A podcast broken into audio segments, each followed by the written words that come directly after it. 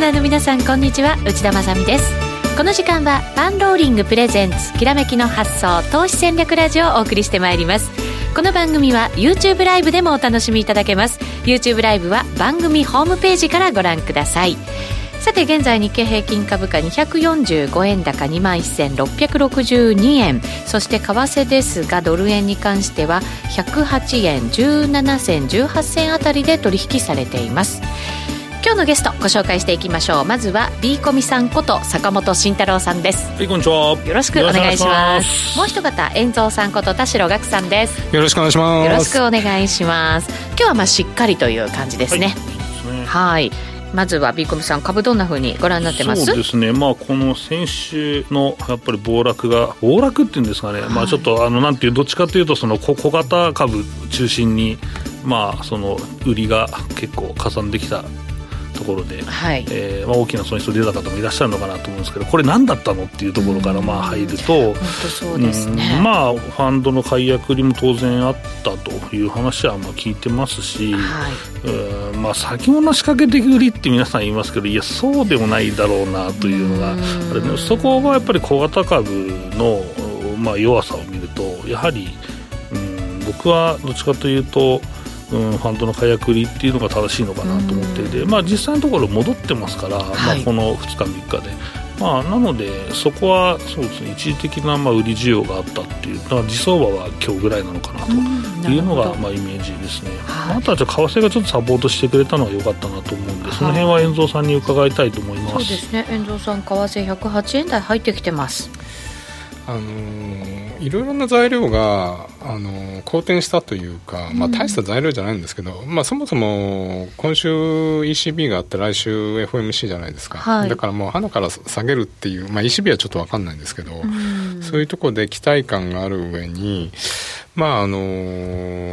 要は債務上限の問題が、はい、あの解決っていうかあの合意したっていう今日早朝出たし、うん、あとトランプさんがねあのそのファーウェイ絡みというか電子部品絡みのその人たちとかあのそういう人たちを会合を持つとか、はい、まあ、そういうことが割とそのいい方に今日は、えー、と向いてリスクオン的な動きになってドル円とクロス円上がってますよね。うん、なるほど。この後のコーナーでもまた詳しく伺っていきたいと思います。その前にパンローリングからのお知らせです。9月28日土曜日、29日土曜日に資産拡大フェア2019を開催します。ラジオ日経でもおなじみの石原淳さん、相場志郎さんや人気経済評論家の山崎はじめさん、そして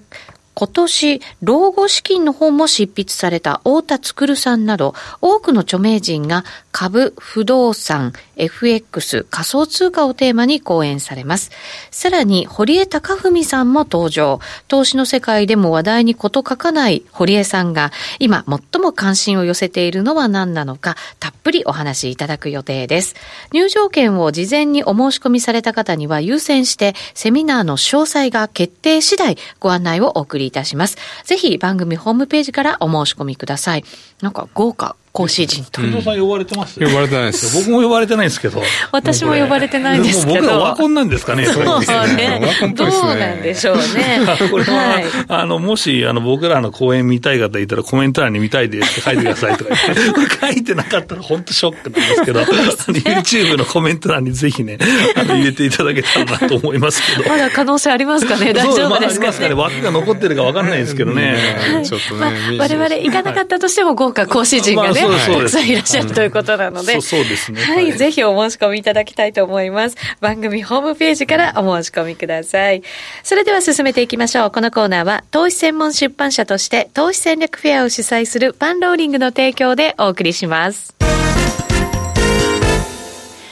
では、改めまして今日のゲスト、遠蔵さんこと田代岳さんと、B コミさんこと坂本慎太郎さんです。引き続きよろしくお願いします。よろしくお願いします。まずは株ですけれども、えー、ファンドの解約売りだったんじゃないかと。うん、まあ、ここのまあわかんないんですけど、まあ、ただ、えっ、ー、と、まあ、ファクターで見ると、バリュー株とか、あとはその成長株の一角とか、結構グルーピングで弱かったんですよね、そのまあ、こういうファクターがある株だな、これはっていうのが、結構、はい、えー、普通の出来高無視して、えー、売ってきてたというのがまああったんで、バリューと、あとはグロースの小型株価は結構弱かったなというのがあって、ただ、こういう売りがあるとですね、戻りが結構鈍いんですよね。一回まあ相場が崩れちゃうし、下で待ってる人が結構変えちゃうんですよ。よく長期差し値を下で待ってる人とかいるじゃないですか。でそれをズボってできちゃうので、でそうすると、まあ、上値買わなくていいじゃん、もう買えちゃったからっていうふうになるし、あとは株価の水準が下がるから損切りしなきゃっていう人が出てきて、だから本来であれば、ああいうその、まあ今日今みたいな出来高がないときに、その出来高を無視した売りが出てきて、その下げバイアスがかかってしまうと、結構厳しいっていうのと、ね、あと下で買ったらやっぱりある程度上がれば、利確売りもね、うん。うん、出やすくなりますし、ね、あとあれがファンドの解約売りだったと僕が思ってるのもう一つは、朝から結構売り物が多かったんですよ。え、それはやっぱり特徴の一つなんですか、はい、あそうです。あの、基本的に機関投資家は、うん、まあ今日例えば、えー、10億円売りを出しますとすると、はい、えー、まあ一つの銘柄が分かりやすいんです。一つの銘柄にじゃあこれ10億円出しますと、うん、すると、えー、大体、えーまあ、V アップっていう、まあ、出来高の過重平均、価格の過重平均で、えー、その機関投資家にいくらですっていう、うん、え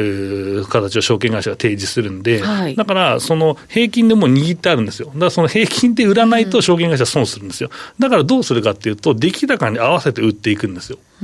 だから、寄り付きっていうのはある程度ボリュームが出るじゃないですか、ざらばより。だから、寄り付きである程度インパクトをかけるので、まあ、最初から売り物が多いと。あと、引けにかけて出るのもやっぱりそうですか？そうそうそうです。引けと、基本的に寄り付き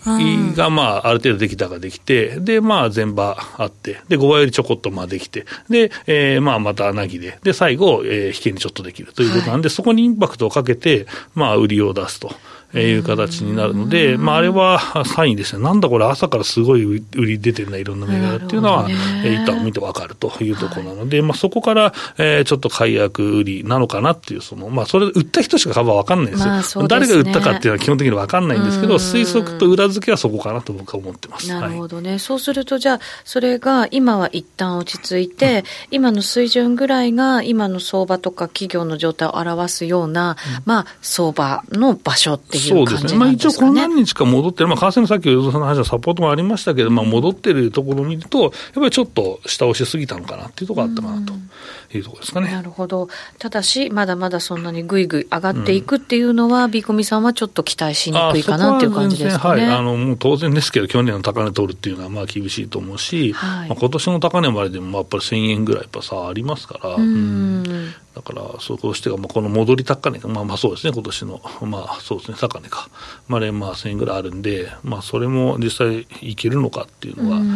ー、まあでも決算見ないと少なくとも買ってこないよねと。そうですね。し、決算はやっぱり1企業相当厳しいと思ってます。はい。その決算発表もね、ちょっと本格化しつつあるところまで来ましたけど。理由はですね、やっぱり去年の上期が、えー、業績が良すぎるんですよ。ハードルが高い。そうです。はい、だから上期1級、2級は日本かなり高いので、まあ、世界も結構高いですけど、うん、まあえー、だからそのハードルを超えるのは結構難しいよねというふうになってますので、まあ、そんな中、ねえー、外食産業とか2月決算見ると結構、なんか、この決算でこんな上がるのかっていう、その 許されてる感が結構ありまして。織り込んでた感じなんですかね、うんね。まあ、後付けになっちゃいますけど、はい、それを見ると、ひょっとしたら、まあ、そんなに下振れしてなければ、まあ、ちょっと買ってくれるかなっていうのも、まあ、期待しつつですね、まあ、決算の中身を見ていきたいなと思ってます、はい、そうすると、じゃあ、まあ、レンジのイメージで見ておくべきですかね、うん、全体相場はね。ね。レンジ、まあ、下は硬いと思うんですけど、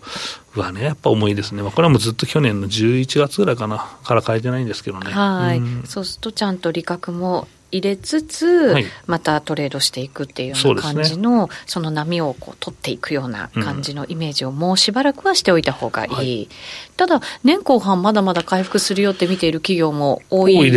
じですよね、はい、でそこは米国中心に下期回復論っていうのはあるんですけど、うん、本当かっていうのは結構。それどうなんですかね。僕は最初からないだろうと思ったんですけど、え。ー、今の米国の高バリエーションが、うん、高い PR が供与されているのって業績の伸びがないのに供与されてるのは、まあ、自社株買いがどんだけ出るか分かんないぞっていうところと、あと加えて、下期回復論なんだというのが根強いんで、そこが仮に破綻してしまったとき、米国株は調整するのかっていうと、まあ、確かする可能性はありますよと。ただ、はい、まあ、経済環境がすごくいいので、うん、まあすまあ、ちょっと悪くなり始めてるけど、まあ、まだまだ高水準なので、まあ、もう半年ぐらい、その回復論を持たせてあげてもいいかなと。なって、上期、来年の上期回復論だよと。いうふうに、その見通しがすり替わる可能性はまだあるんで、うん、だからニューヨークダウがすぐ、そのもう増益ないねと、終わったねっていう感じで、まあ、去年の、まあ、年末ぐらいの水準まで調整するっていうのは、案外ないかもしれないなと。まあ、ただその決算がもう、まあ、決算の業績がもう伸びないよっていうのが分かった時の調整っていうのは、まああると思うので、その調整、本当気をつけてほしいし、まあ、日本も巻き込まれるでしょうと、えー、思ってますので、あのそこは、うん、なんか決算前とか、何かネガティブなイベントが、まあ、ありそうな時に、やっぱり大きくポジションを張るのは危険な相場だなと思ってます、うん、今回の決算ではなかったとしても、まあ、この先、まあ、第2クォーターであるとか、第3クォーターであるとか、はい、その辺はやっぱりちょっと危険もはらむ感じにはなるわけですかね。ねはい、まあ、現状でももう、今度、米国は2級の決算ですけど、まあ、前期比マイナス1桁前半ぐらいですから、だから低い、ハードルは低いんですよ。で、いつも通り低いハードルを超えたねってなるのか、まあ、それともそのぐらい、やっぱり現役じゃないっていうところで終わるのかっていうところに今着目しているところですね。うんまあ、アメリカも内需企業のところは、まあ、なかなかいい感じの決算も、うん、そうですね。はい。やっぱり外需のところですよね。金融もまあ、一応持ったかなっていうところなんで、はい。そうですね。すね。はい。さてさて、為替ですけれど、遠蔵さん。はい、えー、っと、えー、いろんな材料が好転してきたよというのをオープニングのところでね、お話しいただきました、債務上限の話もまあまあ解決と。はい。はい、まあ、あの、それで今日は、あの、いいっていうところだと思うんですよね。108円台、今17銭、18銭ぐらいですかね。はいもともとやっぱりあのこのあのイベントがやっぱり月後半に集中してて、うんはい、25日が ECB で、30、31が FOMC なんで、うん、まあ、FOMC の25はもうほぼ確定という感じで、うん、まあ、一部にはまだ0.5みたいなのが出てきて、まあ、それはアメリカの株価を支えてると思うんですよね、ある程度ね。はい、ただあの、やっぱり利下げなんで、えっと、ドルには弱いんですけど、じゃあドル弱いんで、まあ、ドル円はあんまりこうじわじわ下がってきたんですけどじゃあドル弱いからユーロ上がるかっていうとユーロも、えー、おそらく、えー、マーケットの今の予想ではもしかしたら今週利下げのサプライズはあるんですけど、まあその可能性は低いんで、えー、一応、えー、緩和バイアスにして、9月に利下げが一応コンセンサスですよね。うん、なんとなくそういう発信をしつつ、秋にっていうね、うんはい、見方が多かったですよね。そうすると、ドルも弱いんだけど、ユーロも弱いと。はい。じゃあ、買える通貨は円かみたいな。あの、緩和ができ、できないっていうか、今ね、緩和すぐできないし、はい、まあ消費税もあるしということで、まあ、消去法的に何も緩和できない円に向かっちゃうのかなっていう、うそういうのが、ね、あの昨日ぐらいまでの、一昨日ぐらいまでの、こう先週ぐらいまでの流れだったと思うんですよね。はい、そうですね。まあ、でもそんな中で、あの、株価が強いんで、うん、あの、107円台、半ばぐらいだと、あの、米国株が強くても日経平均あんまり反応しなかったけど、108円、うん、あたりだと、やっぱりアメリカ強いと素直に日本株も上がれるみたいな。そうですね。支えてくれてますよね、はい、一応はね。そんな感じなんでまあ今日はそういう感じですよね。108円も超えたしっていう感じで。はい。そうするとこの動きが続いてくれることをちょっと願ってしまいますけどどうなんでしょうね。でもまああの明日まで108円のオプションでかいんで上はやっぱり40、40、50じゃないですか。まあ30、40じゃないですか。行ってね。はい。だから下も硬いけど。でもそれぐらいまでいくとちょっと流れ変わった感って出てこないですか？うん、どうですかね。108円の60、70完全に超えてこないと、はい、あのー、底打ちした感はないんじゃないですかね。ただやっぱり、ある意味ドル円やっぱり戻り売りって思ってる人は多いと思うんで、あの、ちょっとショートカバー、今も今の感じもそんな感じですよね。ああなるほどね、うん、戻るとするとポンと戻るけどっていう、はい、うん、そういう動きに注意しつつなんですかね、うん、ただ今の雰囲気で、えー、考えると戻ったところは売った方がいいかもしれないぞっていう感じなんですかね。FOMC に向けてはそうじゃないですかね。やっぱり利下げするんであの打ち止め感って多分ないと思うんで、うそういう意味では、やっぱり利下げに向かっては、あの、このまま、まあ一度ね、108円の60、70とかやって抜けきらなかったら、また落ちるみたいなことをやるんじゃないですかね。FOMC まではちょっとレンジブレイクは難しいような気がするんですけど。まあそこのなんかそのコメントのね、なんかこう、強さ、弱さみたいなところで測るのかもしれませんけどね。そうですね、今、ブラックアウト期間に入っちゃったんで、えー、まあ、トランプさんだけがガンガン言えるんで、ブラックアウト関係ないんで。そうですね。ある意味、違い封建的な感じの存在ですけどね。はい、院関係者はちょっと言えないんで、そうですね、はい、言いたい放題になっちゃいますね。そうすると、あとは経済統計とかね、そういうの見ながら、やっぱりちょっと神経質にってことになると思いますけど、はい、まあ、えー、住宅関係とかですか、今週出てくるのはね。そうですね、えー、まあそこら辺もあるし、ただまあ、もうあんまりあのちょっといいとか悪いとかでは変わんないんじゃないかな、だってそもそも言ったら、結構アメリカの経済はまちまちだけど、どちらかというと強い指標出てるじゃないですか。そうですね。で景況感指数も、まあ、あの月末なんで、これからあのね、PMI とか ISM とか出てきますけど、うん、前哨戦、まずニューヨーク連銀景況感指数良くて、フィラデルフィアも良かったんで、まあ、その2つがいいっていうのは製造業いいんで、それでも利下げするって言ってるんだから、あんまりちょっといい、あの、せいぜい0.5、0.5って言ってる人たちの声が小さくなるぐらいの感じじゃないですか。ああ、なるほどね、ちょっと小幅になるけれど、みたいな感じ、ね、まあ、そもそも0.25がコンセンサスだから。そうですね、はい、期待したしすぎた方々がね、はい、0.5って言ってましたけどね。そうなんですよね。うんとコメントに105円に向かうって言ってた人がいたぞってどうなんですかね？まあ、結構105円って言ってる人多いですよね。あそうですか。言ってる人多いし、だから、うん、あのどまあ、0.25今回やって、もう一回今年やりそうじゃないですか。はい。で、もしかしたら来年も一回とかっていうことになると、あの、1.5でしょ？うん。そうすると105円あるよねっていう感じですよね。そうですか。普通に105あるって言ってるんですけどね。うん、普通にありますか。だから106円50から107円のあたりを抜けちゃうと、やっぱり前回の安値の104円をもう一度試しに行く。マーケットはそういう修正あるんで。ありますよね。だからそもそも107円より下って、まああの、最近ついた6円80とかそういうのは別として、あの、1月3日の下げって107円より下ってインチキじゃないですか。何もないとここう勝手にやっただけけだから、実態があるのってこの6円台後半から8円ぐらいの間なんですよね、うんはい、だからやっぱりそこがやっぱりサポートとして重要なんでここ切れちゃうのであればあの一度やった4円は試しに行かざるを得ないかなっていう。そうですね。ってことは、ここ数日間でやった水準が死守できなかったら、ちょっと下は怖いなっていう感じなんですかね。ですね。あとやっぱりユーロが、うん、あの今回やんなくても、バイアスをすごい下にかけてくると、ユーロも落ちるじゃないですか。ユーロが落ちる、はい。はい、1.10とかに向けていくと、うん、そうすると、ユーロ円落ちますよね。で、はい、この前の安値118円なんで、はい、そこ目指していくとなると、ドル円もやっぱり、その黒線に引きずられて、えー、やっぱり上値重くなる。そうですね、うん、ドル円が頑張ってたとしても、クロス円が弱くなっちゃうと、やっぱり引っ張られちゃいますよね。ですよね、で、えー、クロス円弱くなる要素いっぱいあるんで、今週あの、ジョンソンさん、いよいよあの決まっちゃうみみたいじゃないですか。はい、で強行離脱あるかもしれないみたいなので、はい、ポンドはやばいし。怖いですよね、はい、どんな動きするのかね。うん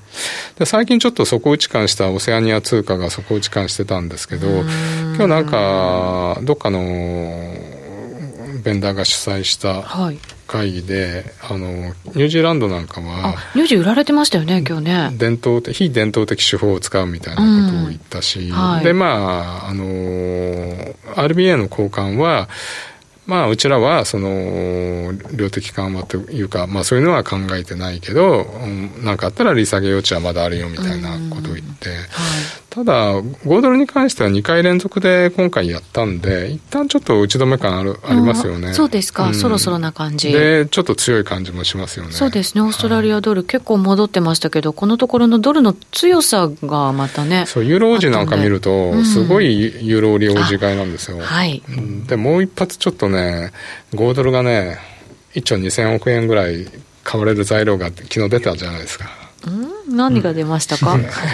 あの、アサヒビールが、あの、豪州のあのビールメーカー買うって、で、ね、5ドルで1兆2000億は相当でかいから。インパクトが。で、ただ、あの、いつも言うんですけど、MA っていつ球が出てくるか分かんないし、はい。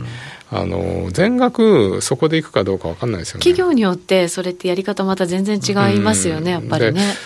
まあ、朝日ぐらいのでかい会社だと、世界中でこう買収してるんで、外貨持ってる、ある程度持ってたら、それを一部使うとか、まあ、そもそもね、3000億増資してからって言ってるんで、玉出るのはもう少し先じゃないですかね。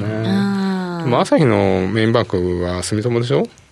はい、まあそうなんですか？うん、はいって今言いましたけど、そうですか？そうだよね。朝日って確か。そうだっけ、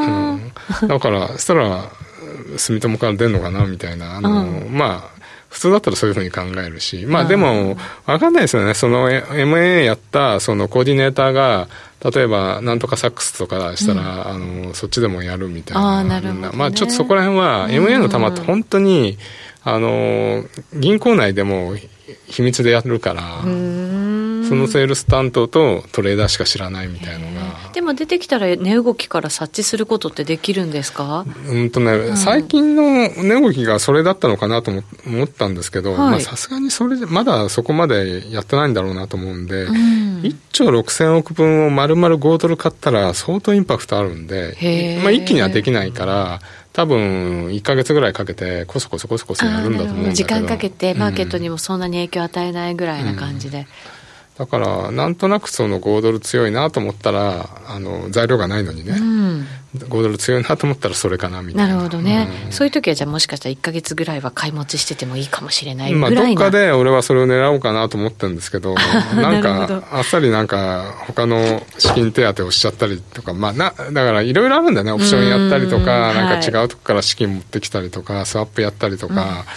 うん。一概に1兆2000億丸々5ドルの買いが出るかどうかはちょっと不明ですね。なるほど、なるほど。はい、またちょっと動きに変化が出てきたら、はい、いろいろお知らせいただけるといいかなと思います。はい、えー、いろんなコメントもいただいておりますので、うん、こちらは、えー、後ほど YouTube で、えっ、ー、と、のみで放送する時間もありますので、うん、そのあたりでご紹介をさせていただこうかなというふうに思います。すねうん、えー、さて、パンローリングからのお知らせでございます。お二人といれば、うん月例後期ですよね、はいうん。はい、マクロ需給分析や具体的な銘柄検証など毎月大好評の講義となっていますが8月号ってどんな内容になりそうですか？そうですね、はい、まあ、年末までの見通しっていうのはまああるとは思うんですけど、まあ、それ以外に、まあえーと、決算がまあ途中なんで、まあ、はいえー、と2月決算、3月決算の途中経過を検証すること、うん、決算の、はい、検証と。そうですね、あとは、まあ、あイベントがちょうど落ち着いている頃になるんですがね、うん、今度8月9日配信なので、8月9日だと FOMC も終わってね、そうですね、はい、でまあ、雇用統計も終わってというふうになるので、うん、まあ、そこで遠蔵さんに解説をいただきたいなとなるほど、なるほど。なので、ちょうど大きなイベントが終わって、下期に向けての、まあ、準備というんですか。まあ、それをやるための、そうですね。えー、ベースにしてほしいなと。うん。各国のまあ金融政策の方向性もなんとなく見えてきて、で、ね、決算もなんとなく見えてきて、じゃあ年末までどうするっていう感じのね、うん、戦略が練れる号と、そうですね、いうことですかね。はい。うん結構、まあ、検証してる銘柄も、まあ、最近ようやくロジックが発動してきたものも多くて、うん、そうですか、うん、なんかイオンファンタジーお見事って書いてあったりしましたけどね、はい、書いてありました、本当ですね。まあ、この辺は、まあ、よくある機関投資家の特性をつかんだ投資だったなと、まあ、時期も一応、まあ、当たってましたからね、はい、7月ぐらいな、っていう話はまあずっとしてて、月次が転換してくるポイントの話をまあずっとしてましたので、まあ、ようやく来たなというところですかね、はい、はい、その月例講義ですが8月号先ほどもありました通り8月9日金曜日に配信ということになります、えー、毎回好評の LINE 配信もライブ、ライブ。あ、ライブ、ライブ、ライブじゃなかった、ライブ。あ、あの、特番をですね、それ聞いたことないなと思ってました、今。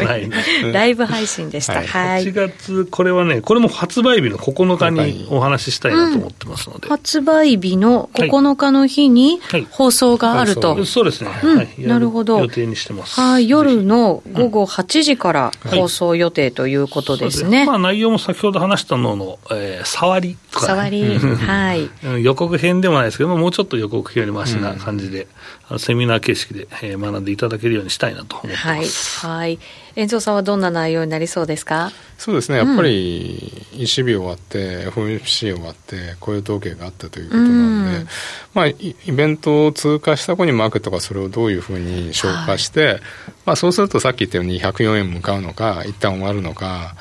みたいなのがわかるじゃないですか、うん、そうですね、またちょっとトレンドも出始めるっていう可能性もね、うん、ね。ありますしね。まあ、ただ8月はね、円高になりやすい季節なんで、8月は円高になりやすい。過去それが多いんですよ。7月円安、8月円高のパターンが結構あって、えー、で、やっぱりマーケット換算とする中で、あの、輸出企業ってお休みじゃないですか、夏休み、はい、製造業は。だからそこでオーダーがこう置いてあるみたいな。まあ、ただ大企業製造業の,、ね、あの為替目標って109円台なんでおそらく8円50ぐらいから上って9円台に向けては売りがちょろちょろ出てくるんじゃないかな。なるほど。一段とじゃあちょっと上がりにくいなっていう相場にはね、なるわけですね。あと8月は米国債の利金の払いが多いんで、まあ利金ってあのポートフォリオ運用なんで利金を全部あの延転して日本に持ってくるわけじゃなくて、はい、再投資なんですけどまあ一部利金の延転が出るかなみたいな、うんうんうん、まあ、そういうのが8月15日前後。なるほど。あ、まあ、あの米国債の利利払いって毎月15日なんで、うん、まあ、そこら辺が円高になりやすい時期ですよね。なるほど、そうですね、うん、それとやっぱり夏休み相場になってますのでね、はい、はい、なかなかちょっとこう、商い薄い中で降らされてしまうという可能性もね、もちろんね、出てきますのでね、このあたりはちょっと注意が必要な日程ということにもなりそうでございます。はい夏枯れ相場とかにならなきゃいいですけどね。枯れてるじゃないですか、もう。梅雨枯れじゃないですか。梅雨枯れからも枯れてるかと。うん、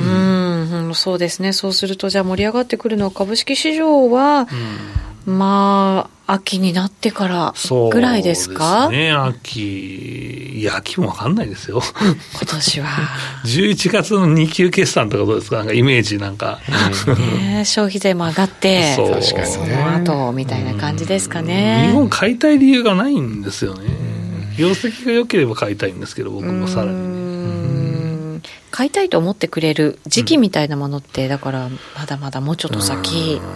売りたい人の方が多いんじゃないかと思いますけどね。だからこそ個別株にその注力しましょうっていうのが、まあ僕らの考え方ですから、はい。相場は正直に弱いですよという話はしますし、まあだから僕はこれ言われないんですけどね。そんな個別株の 選び方も月例講義でね、しっかり学んでいただいて、後半相場に備えていただきたいなと思います。月例講義8月号8月9日金曜日から配信となります。毎回好評のライブ配信もその発売日午後8時から放送予定ということでございます。ます詳細は番組ホームページからご確認いただきたいと思います。そのライブ配信中には質問ができたり、視聴者限定特典もあるということでございます。えー、豪華な月例講義となっていますので、まずは番組ホームページでチェックしてください。さてそろそろラジオの前の皆さんとはお別れとなります来週も素敵なゲストをお招きしてお話を伺ってまいりますこの後 YouTube ライブで少しだけ限定配信ございますのでぜひご覧になってくださいこのコーナーは投資専門出版社として投資戦略フェアを主催するバンローリングの提供でお送りしました。